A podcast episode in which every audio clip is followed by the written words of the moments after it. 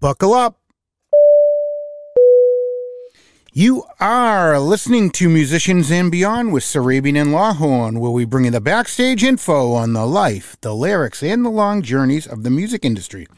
Last episode, we had the amazing, incredible singer songwriter Chris Gendron. He played a song for us that's never been heard before by the public and even by his band. And he tells us some really inspirational stories how he has overcome some physical and medical conditions. This is definitely an episode you don't want to miss. So if you haven't heard it, go back and listen to episode number 90 with Chris Gendron and show him some love. Give him a follow. Today is a special treat, episode 91. This guy tells us how ACDC changed his life and made him want to be a guitar player. And Joel Hoekstra is the most down to earth and extremely talented guy we've come across. He has played with Cher, Whitesnake, Foreigner, Trans Siberian Orchestra, and that's just a few to start. He's been on TV with Jay Leno, America's Got Talent, Billboard Music Awards, Regis and Kelly, and it goes on and on. But you don't want to hear from us. Let's hear from Joel and bring in Joel Hoekstra.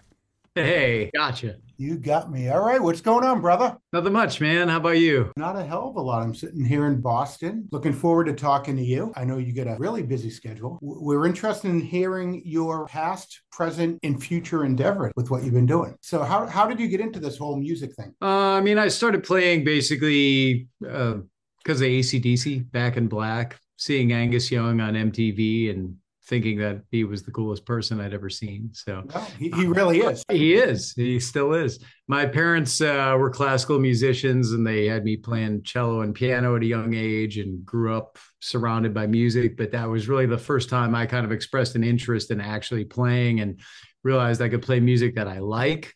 Um, and so, yeah, I mean, that, that was how I got into it. And as far as, you know, bands and stuff like that, it's a way longer answer. I used to just jam with drummers a lot when I was younger. We couldn't get a full band when I was probably till I was about 15 was when I joined my first band band. Cool. Yeah, it's hard to bring around a uh, a cello and a piano. I guess it's a little easier to uh, leg a six string on your back, right? Yes. So uh, are you all packed for the big Monsters of Rock cruise coming up? Oh no, I, will I'll pack the night before, um, and fly morning of the boarding and everything. I'm always a you know down to the the wire guy because I have so much happening. Um, so, um, but yeah, looking forward to it. I'll be playing my set on there, which I do annually, which is very interesting set. Kind of starts out with like uh, the first time they had me do it, me playing like fingerstyle acoustic off of my acoustic album. And so it starts out really mellow, but I give away free Bloody Marys to everybody throughout the set and give away stuff between every song, and that was kind of the appeal. And then um, I started to add the the Y&T guys on bass and drums. Um, Mike Vanderhule and at, at, the time Brad Lang and now Aaron Leigh has become their bassist. So they pretty much are my go-to guys and um, for bass and drums. And then I'll usually sing a little bit. Then I'll usually call up a, either a combination of guest vocalists or a designated guest vocalist to sing five or six songs, kind of, you know, actually hear a real singer sing. And uh, right. and so by the end, we're jamming on like Highway to Hell, you know. So we've gone all the way from kind of playing this mellow finger style stuff to jamming on ACDC kind of acoustic style. And uh, so it's a it's a real interesting set, but it's it's a big fan favorite because I give away stuff and and that's really taken off. I've got like actual companies sponsoring it these days, trying to get their merch in there, giving away turntables and Bluetooth speakers and all kinds of like like legit stuff. It you know started out as like ridiculous stuff. Sometimes I would just take a twenty dollar bill and throw it out in the crowd and go, "Oh, that's, that's awesome. for somebody." Uh, but, everyone everyone loves something free. Yeah, exactly. So that's like uh, that's a big thing on there. And then um, I've been playing these acoustic duo shows for really quite a while, but they've taken off the last few years with my friend Brandon Gibbs. So that we just call Hoekstra Gibbs, and oh, so we're doing two of those as well. So I'll be going on with my acoustic and. Um, just kind of sitting in the training seat for Accept still because they're playing on the boat, but I'll be touring with them obviously coming up in uh, really late April all the way through I think August 3rd or something like that. So um, Latin America, and uh, the European festivals. So uh, I'm just going to watch their set and listen in in ears, basically, which will be helpful and be able to play the guitars that I'm going to use their gear um, just to keep it like cohesive. And um, you know, they they use these Framus V's, and so it gives me a chance to get used to those a bit, listening to their ears and playing through their Kempers that they play through. They've got a very streamlined uh, production setup, so gives me an opportunity to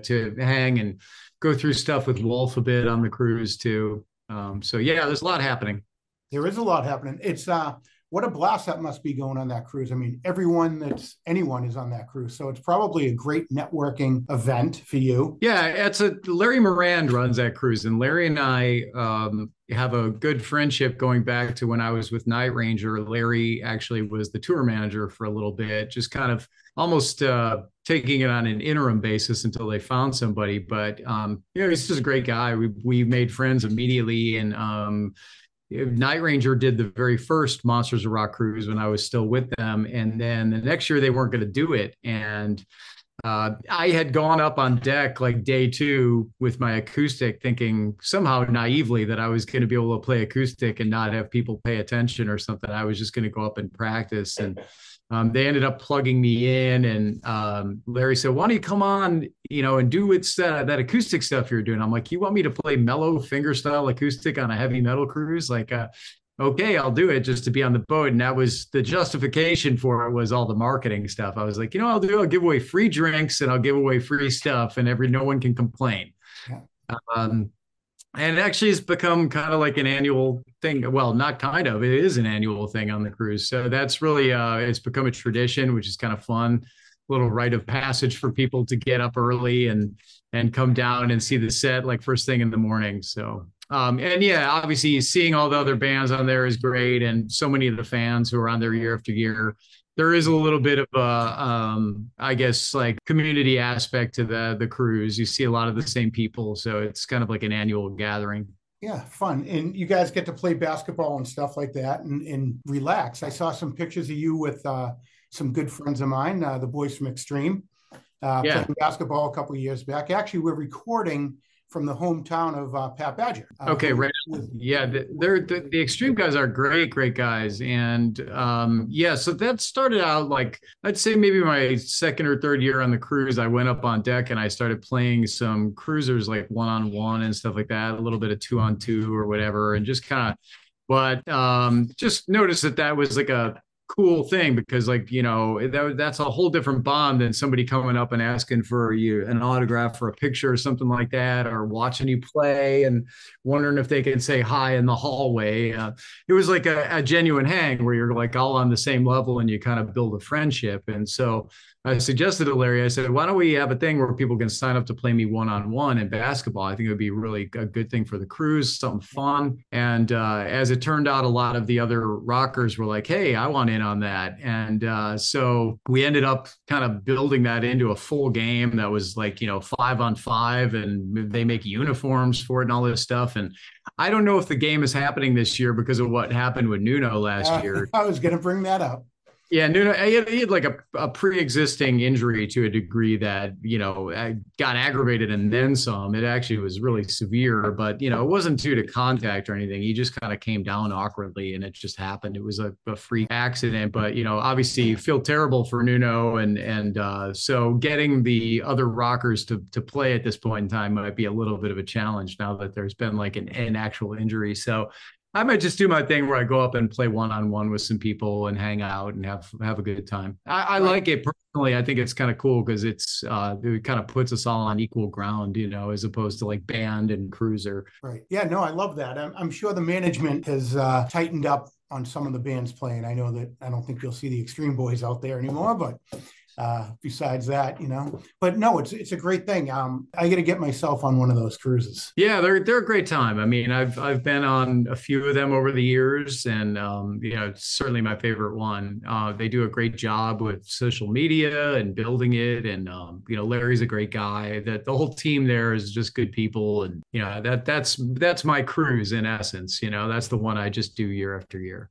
Right. Awesome. And you're involved in a lot of other things right now too. Can you tell us about some of those things? Um, oh gosh, I mean, I hardly I hardly know where to begin. I mean, I, I just got done counseling at a rock and roll fantasy camp in LA and have another one coming up uh, right after that. Um, and I'll also be while I'm out there on that trip playing with the Rock of Ages band, who I play periodically with. And that's not the show, it's the band kind of just going out and having a fun cover band night where we play the songs from the show and you can come kind of hang out with us and um, there those are fun events. So that's in cerritos california on march 9 and then march 10 i've got an event at a school called rock stars of tomorrow in norco california um, where i'm doing like a essentially like a workshop. I like to use the term rather than master class. That sounds so self-important. But um, just kind of like you know teaching uh, some of my things that I teach and do that are kind of a part of my style and sound. And so I'll be doing that. And, and then the rock camp happens and that'll be uh, four days and uh, come back from that and just get myself ready to do uh, more touring with Brandon Gibbs, the Rock of Ages band, and Accept, of course, starts up. Rehearsals for that for me start April 22nd. So I'm kind of practicing that on a daily basis as well um, already right now, just getting a head start on things. And um, Latin America, I forget the date, the, the first date, but it's late April and uh, runs through mid May, like even a little past mid May. I get, I think I get like a week break at home, and then I'm going to tour the UK with Brandon. Um, we're doing an acoustic tour, and even during that, the festival season begins with Accept. I'm going to like leave for like two days of that and go play the first festival with them, come back and finish the acoustic tour with Brandon and then basically designate myself to uh, doing the the festival season with Accept in Europe, which I'm looking forward to. Those are, you know, you you've seen the European festivals, and right. those are just all blast. And so um, we're just, you know, looking forward to getting out there with those guys and and rocking. I think they're a great sounding live band, and um, everybody seems like great guys. So looking forward to working with them for a bit. And uh, yeah, man, I mean, of course, that's that's the the bulk of the year in terms of what's going to keep me busy. I'm working on my own album right now that I wrote, and I need to get the song ideas to Vinny Appice. Those that Joel Hoekstra's 13 is my rock project that yeah. Vinny is the drummer on, and Tony Franklin plays bass. Derek Sherinian does the keys, and um, Girish Pradhan sings the lead vocals, and then Jeff Scott Soto, um, because he's a dear friend, does backing vocals on it for me as like a favor, which is amazing and so cool and really adds to the sound of it. Um, so anyway, yeah, that's in the works. Um, there's another, obviously, just released an album from uh, Revolution Saints, which is with Deen Castronovo from Journey and Jeff Pilson of Foreigner. So um, the three of us just uh, came out with um, Against the Winds on February 9, so people can check that record out. Um, it's actually off to a really good start and doing quite well, and people are enjoying that. And then there, there's another project I do with Frontiers called Iconic with Tommy Aldridge, um, my nice. Whitesnake, and uh, Michael Sweet from Stryper, um, who you also you might know from the area there. Um, and uh, let's see, Marco Mendoza, and then Nathan James, who's uh, amazing young vocalist, you know, from his band Inglorious is his main thing. But um, there will probably be a record from that later this year as well. That's awesome. It's you align yourself with some really good names. And you know, for our listeners, they can find out all of this information. They can go to your website, Joel Hoekstra, that's H-O-E-K-S-T-R-A dot com. And you're really good about posting, you know, you get some great pictures, but also about where you're going to be and what you're going to be doing. So our listeners can can check that stuff out. Yeah. I mean, I try to keep people up to date on there, do my best. And uh, I mean, yeah, it's social media is obviously a little bit more up to date on some of the stuff. If you, you but you can click over from joelhoekstra.com to any of my social medias and follow me there um, as well. So there are some things that fly under the radar. Like last night, I did a virtual uh, master class. Again, I hate the term, but uh, for rock and roll fantasy camp, and um, so that's something that didn't get necessarily to my dot com, but was something that was happening. So tell our listeners, what is the fantasy camp? Is that when someone can sign up and play along with a established musician like yourself? Yeah. So and the way it works is that um, they hire counselors and one counselor per band, and they assign you band members, and then your job is to get them ready to play with the headliners.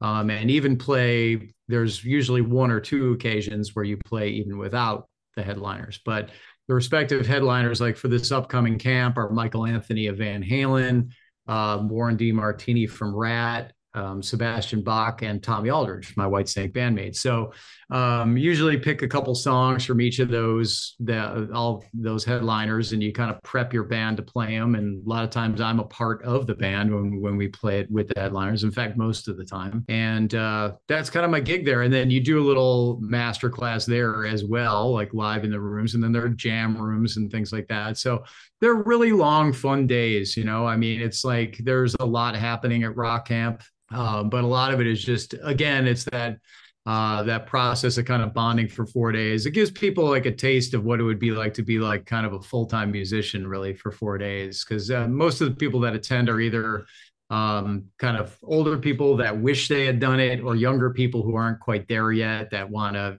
you know, get a taste of what that's like. But it's a great opportunity to get to play with um, famous people, get all your your stuff signed by them, take pictures with them, etc. So yeah, they're they're cool. It's a it's a really unique experience. It's kind of hard totally describe, but that's as best as I can do. Yeah, no, that, that's awesome. And you're able to, you know, walk someone through it to wants to be a musician. I mean, it's not really what it's cut out to be. Everyone thinks it's, uh, you know, sex, drugs, and rock and roll, but there's a lot of time, effort, traveling. You got to be away from your home, your family, your wife, your kids. Yeah, well, I mean, you know it's there there's an upside and a downside to i suppose everybody's jobs you know whatever it is you choose that you do. So um you know i mean it's in general it's music is more like a, a roller coaster i think you know and uh, steady jobs are like that. So sometimes they can feel more mundane to people and they, they hate their existence because it's just kind of like boy i guess i'm going to be doing this for the rest of my life and nothing is ever going to change. And you know, music is a lot more all over the map, doing all kinds of different stuff. And sometimes there's really high highs, and sometimes there's really low lows. Um, yeah. But you know, and watching the, your trajectory of the of the roller coaster, it's it's up there. I mean, you've played the Cher.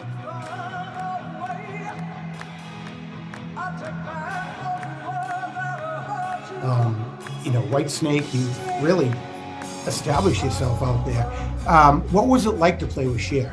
Uh, cool. I mean, you know, she's uh, very professional and very nice, and you know, it has a situation like that where I would almost label it like a pop gig in a sense. Although Cher is kind of like you know lives in her own territory. She's Cher, and then there's kind of the rest of the entertainers. But you know, it's not so much about her coming over and saying, "Hey, would you mind playing this part like this?" It's more, you know, you're dealing with the musicians, the music director um, and the other musicians in the band, and and then of course there's dancers. So you you know you travel with a it's a large group of people that that tour with something like that, and you just try to stay in your lane and do your job basically. But you know she's very cool, very nice. Yeah. How do you get in touch with someone like that? Like, do you read somewhere that she's uh, hiring a guitarist, or does someone tell you, or like because you're in some really big big acts and how do you get into them yeah that was that particular one was just knowing david coverdale was going to have knee surgery in 2017 and saying we're not going to tour this year.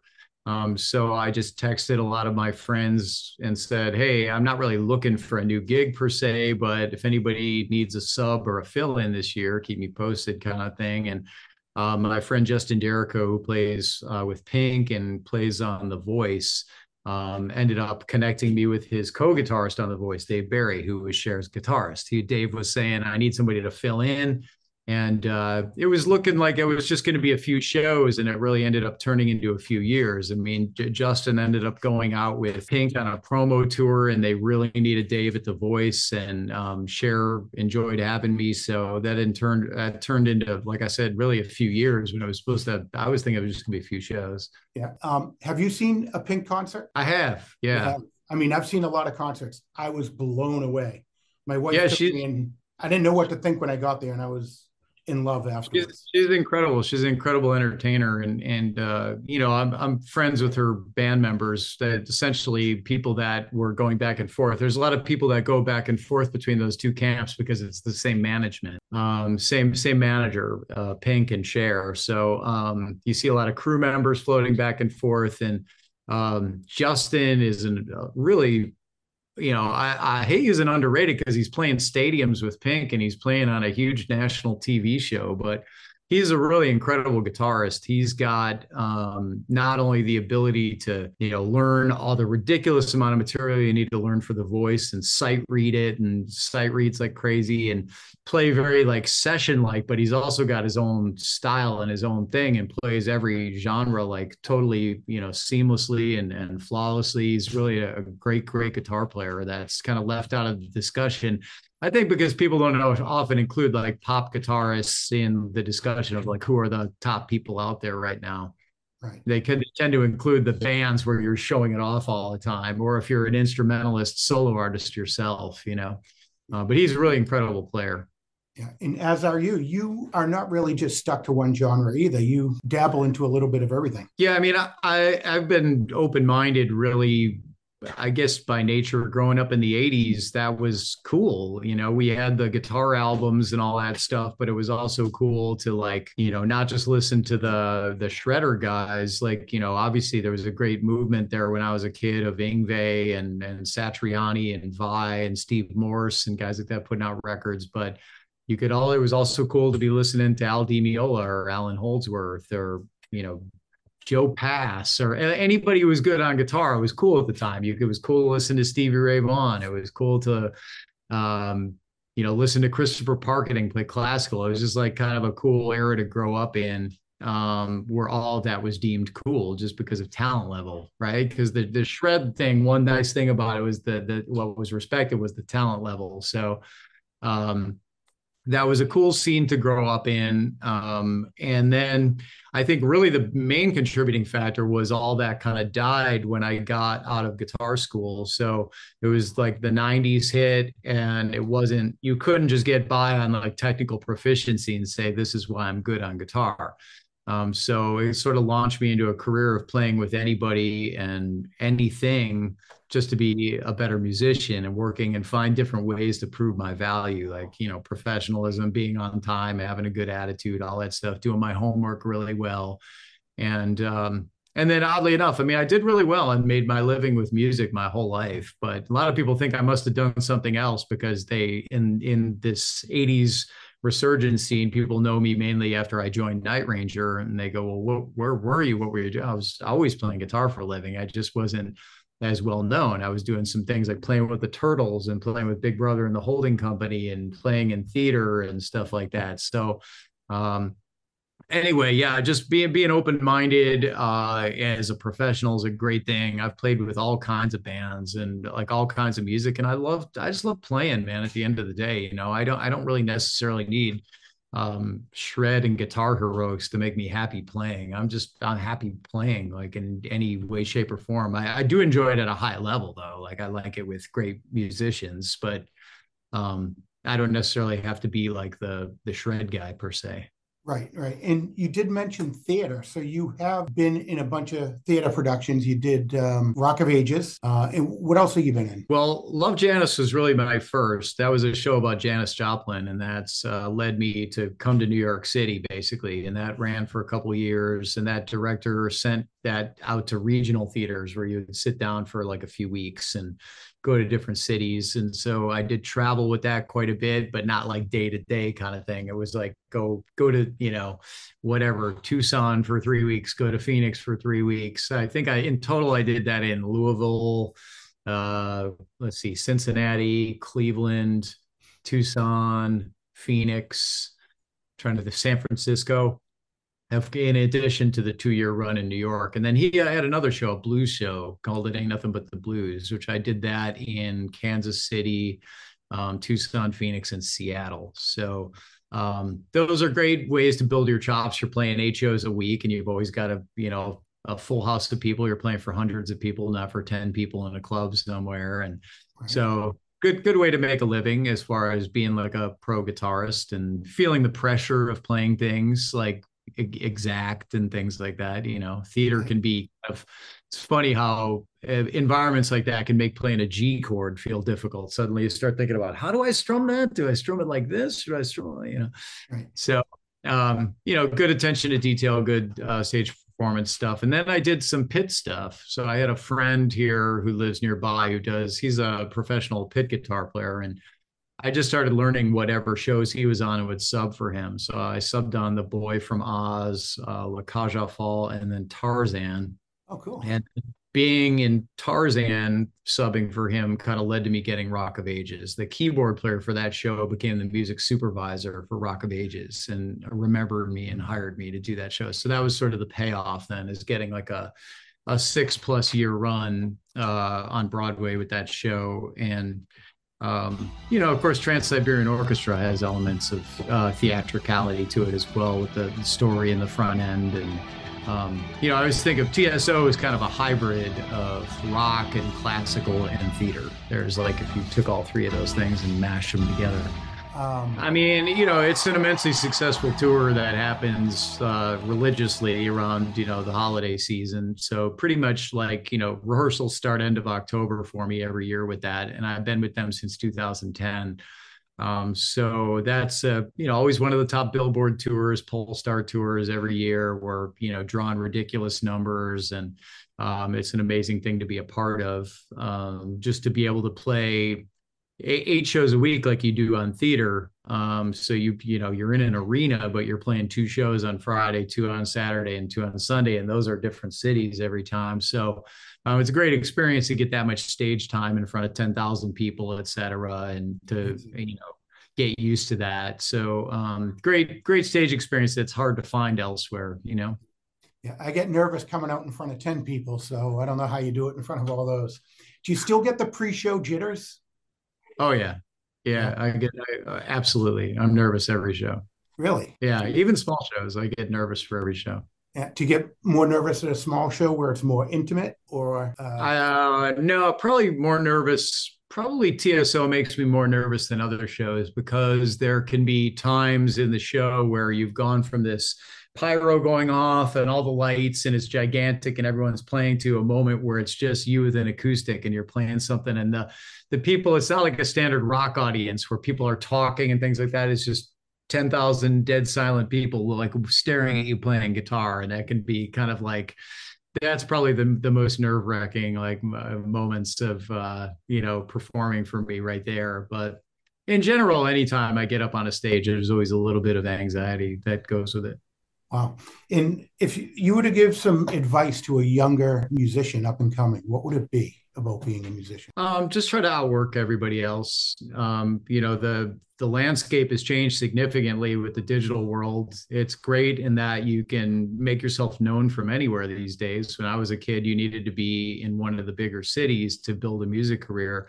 Now, you're creating content online, you can become known from literally any place in the world. You can grow up in a tiny little town in the middle of nowhere. And if you're practicing 10 hours a day and uploading content that can take off for you, you know. But the trick is, you know, with a lot of that stuff is how do you actually earn a living? Because the window is always shutting when it comes to paying your bills in life and going like, okay, I've got to figure out how to make my money with this too. Um, you know, I watched that window shut on a lot of my friends. Like when we were young kids, everybody wanted to do, you know, play guitar for a living. And the window shut for them when it came to that end of things. So, you know, the uh, the artistry is one thing to be creative and do what you want with music and that's great and that should never die, but like to actually figure out how to pay your bills with it is another thing too, to figure out like how you're going to be a professional and be able to like handle life itself uh, the logistics of life is is a whole nother battle. Right. No, that's some great advice for up and coming musicians. So we are talking with Joel Hoekstra, and he's telling us about how he got into music, some of his history in music, and uh, uh, you, you, talked about your album, and that is called Joel Hoekstra 13. Well, the project is, is, called Joel Hoekstra's 13. That's the that's the rock side project. So there's been three albums under that moniker, Dying to Live, Running Games, and Crash of Life. Um, so those three have been released and working on the fourth. And I also had three solo albums that I put out simply under Joel Hoekstra that were instrumental. And that's that's why I changed the name because I thought, you know, I need a different name. It's not really those albums. Joel Hoekstra's 13 sounds like you'd just be listening to a band. The hitch is that I do all the writing on it. So it's my opportunity to kind of be the the dictator and be like, I'm writing the lyrics, the vocal melodies, the riffs, everything, oversee the artwork, oversee um, the the mix and what it's what it's going to sound like. And um, so yeah, that that's that's the one that I'm the easily by 10 million miles, the one that I'm the most hands on with um, in terms of what occurs. Yeah, there's a lot to it that goes behind the scenes. On my way in, I, I listened to Torn into Lies.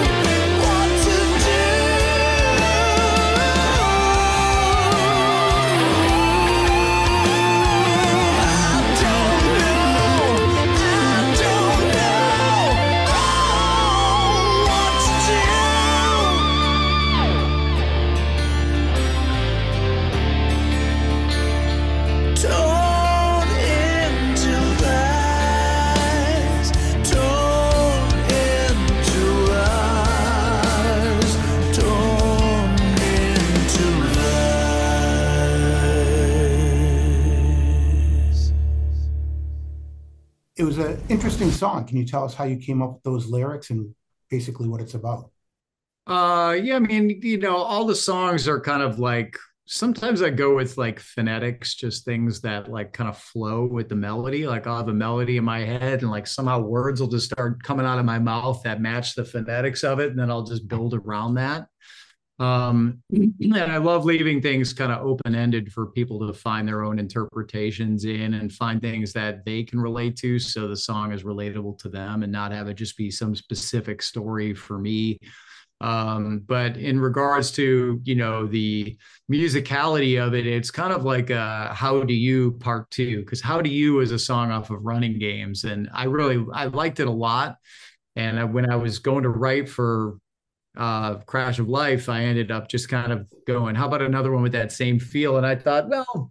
There's really no harm in having like similar sounding songs between myself. I mean, I can rip myself off, I suppose, you know, is the way I looked right. at it. So it's kind of like the the brother of that song. They're they're very similar sounding songs. So um anyway, and it just kind of ventures off and Vinny Appice is always great about taking songs on crazy turns and you know unexpected things, different feels uh, within the song, and um, you know I love that aspect of it. So while I'm very hands on with the writing, I'm actually usually very hands off when it comes to what these guys play on it. I usually just take like whatever they play on it and roll with it. Right. Uh, you know, you just hire the people who's playing you enjoy and then let them do their thing and build around it. So um, sometimes it's the unexpected and that's cool you know i like that. That's part of the fun of making an album not having it kind every... of builds itself. It's like a building a house. Yeah so i mean that way they get a little bit of artistic freedom too. It's not like you're just saying like hey i want you to play these notes on the, the album you know? That's that'd be kind of a bummer. I mean the songs themselves the framework and the lyrics the melody the chord changes the riffs whatever that's definitely written by me. But when it comes to people's individual parts it's like now just do your thing Cool. Cool. And you said something about ripping off and you were joking about it, but if someone did rip off something of yours, do you get pissed off or are you flattered? Flattered for sure. Yeah. No, yeah, absolutely. No, I don't mind people ripping me off at all. I mean, that's cool, you know. I love when I see people covering my stuff online. That's always an amazing thing that like, you know, you you feel like, wow, that person actually took the time to go and try and learn the solo I played on that song. Or sometimes I see even my old solo albums, like my acoustic album, people trying to cover themselves playing like some of the finger style stuff that I did. And I always think that's great. Right. And as people look up to you, uh, is there anyone that you look up to that you haven't shared the stage with that you would love to? Oh man, that was, that's a long list. That's a really long list. So I admire uh, ton of guitar players. I mean, there there's you know, I think part of the beauty about guitar is that you can be good so many different ways. And music in general, it's not just guitar. There's no one way to do it. And that's the beauty of it is that everybody's personality kind of comes through in the end and you end up playing like your personality. Um, so that it's a hard one to answer because it's a, like a huge can of worms when you ask that question because there's there's a lot of guitarists I admire and there's something to be learned from most people um, I don't care, you know, necessarily what skill level they're at. There's always some some kind of lesson you can learn from people, like about you know playing and what they're doing. That you like it, check out their approach and go, oh, it's interesting. You know, like I I wouldn't have done it that way, and like I, let me think about that. Um, so that's that tends to be why I think you know the the longer you're in this, the more you end up learning from the people that you work with um you the more the more because they're the people you spend the most time with you know when you're working on their material. So that ends up being a lot of your influences are people you literally like work with and uh you know people that contributed to the music that you learn. Awesome. And what do you have coming up that we haven't talked about yet? One other thing i left out is that i teach virtually um and that happens when i'm at home. It's a set weekly schedule. And when i tour it kind of comes down to sign up lessons where people are on an email list and i say you know these are the times i'm offering. Let me know if you you want one of them. And uh, so that's something that i kept from covid. Um, you know that was like something that started in 2020 when all the touring got shut down. And um, i do sessions for people all the time like guest solos. I have one waiting. And so all that stuff kind of put together um, you know, it just it makes for a really diverse, kind of cool way to still improve yourself on a daily basis uh, with music. You know, that that's the one thing I didn't really touch on earlier, but you know, staying really busy with music is not it's not just about paying bills or making a living, though that that's an important thing, but um, it's also about the want to be better you know so finding a way to merge those two things is really important like you know if you're a content creator cool if you if you're making the money from it i think i don't know that a lot of them are a lot of people have like a day job and then they spend all their free time working on that content and and working on it um, finding a way to get paid to actually improve is kind of always been the the the important thing for me. You know, like, all right, I want to get better. I want to keep practicing. I want to keep playing guitar all the time and get better. But you have to find, figure out how do those two things come together. Yeah, and if someone wants to take one of those private lessons with you, they can just go to your website and find out how to do that. Yeah, if they hit if they hit contact on there, that's my email, info at joelhoekstra.com, and people can ask about taking lessons on there. Yeah. Awesome. Awesome. I know you're a busy man, so we don't want to take up your whole day. I appreciate you coming in with us and uh, and telling us these stories. And uh, you know, we think that people come in as kind of an acquaintance and leave as a friend. So we want to thank you for being our new friend. And uh, keep a close eye on my buddy Pat Badger. Make sure he doesn't have too much tequila on this cruise coming up. Ah, Pat's good people, man. All the all the extreme guys are such great guys. So um, you know, I'm sure he'll behave himself. Yeah, he always does. I'm just kidding. Uh, and yeah, hopefully I'll catch you when you come through New England sometime. Awesome. Cool, man. Thanks for everything, brother. I really appreciate it. Thanks so much. Right Thanks back at my friend. Bye bye. Yeah. Have a good one. Bye bye.